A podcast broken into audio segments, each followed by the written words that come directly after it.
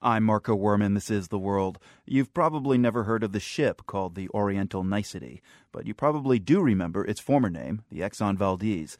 The Exxon Valdez ran aground and dumped 11 million gallons of crude oil into Alaska's Prince William Sound in 1989. Since then, the ship has been repaired, sold, and renamed more than a half dozen times. And now, finally, it's headed for the scrap heap. But still not without controversy. Environmentalists in India have gone to court to stop the ship's dismantling there. Mark Magnier is a South Asia bureau chief for the Los Angeles Times. He's been covering the last day's limbo of the former Exxon Valdez, and he says no one knows exactly where it is at the moment.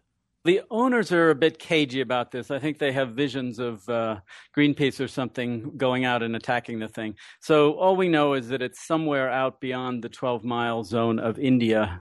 It has not been allowed into the waters until the legal limbo is settled. Right. And who are the new owners?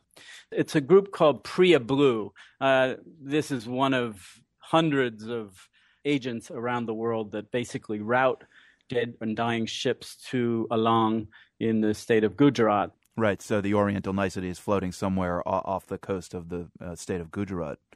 It, it sounds like there's nothing especially noteworthy about the uh, former Exxon Valdez as a vessel waiting to be dismantled. This is really a story about India's notorious shipbreaking industry. Why is the Exxon Valdez, the former Exxon Valdez, emblematic of the struggle? Well, in some ways, this um, and the the environmentalists admit as much. This ship is in no worse uh, shape than probably dozens of ships that are there at any given time.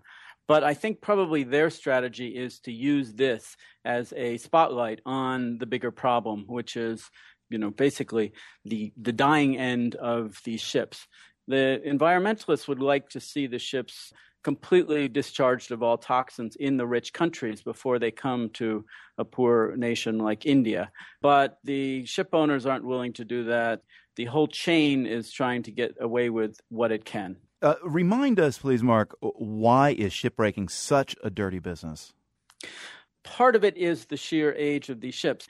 They have dealt with all sorts of toxins. They have uh, dirty fuel oil residue in them. There's mercury, there's arsenic. And toward the end of their life, these ships are not very well maintained oftentimes. They're sold lower and lower down the chain to people who just want to get through the next six months and will just uh, run them into the ground. Right. So shipbreaking is a really dirty business. Are, are, you saying in India there are no environmental protections? There are some environmental protections, but they're certainly not OSHA. they were hmm. not.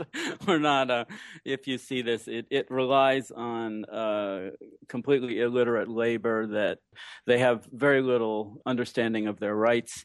You're talking about labor that is so hand to mouth that they just don't realize if there are problems 20 years down the line, that's a different world. I've got to earn my $2, $4 a day now just to get by. What's next for this tanker? Any idea of how things are going to ultimately end for the ship that we used to call the Exxon Valdez? It's actually it's had such a bizarre, strange life, and technically it's no longer a tanker because a few years ago they converted it to an iron ore carrier, actually. Uh, but what they're looking at doing, uh, the owner, of course, isn't going to pl- uh, give his hand away easily, but they're talking about they would move it to even uh, lower standard countries um, Pakistan to the west and Bangladesh to the east. But that is is sort of the the plan B. Mark Magnier is South Asia bureau chief for the Los Angeles Times. He's been speaking with us from New Delhi. Mark, thank you very much. Thank you, Marco.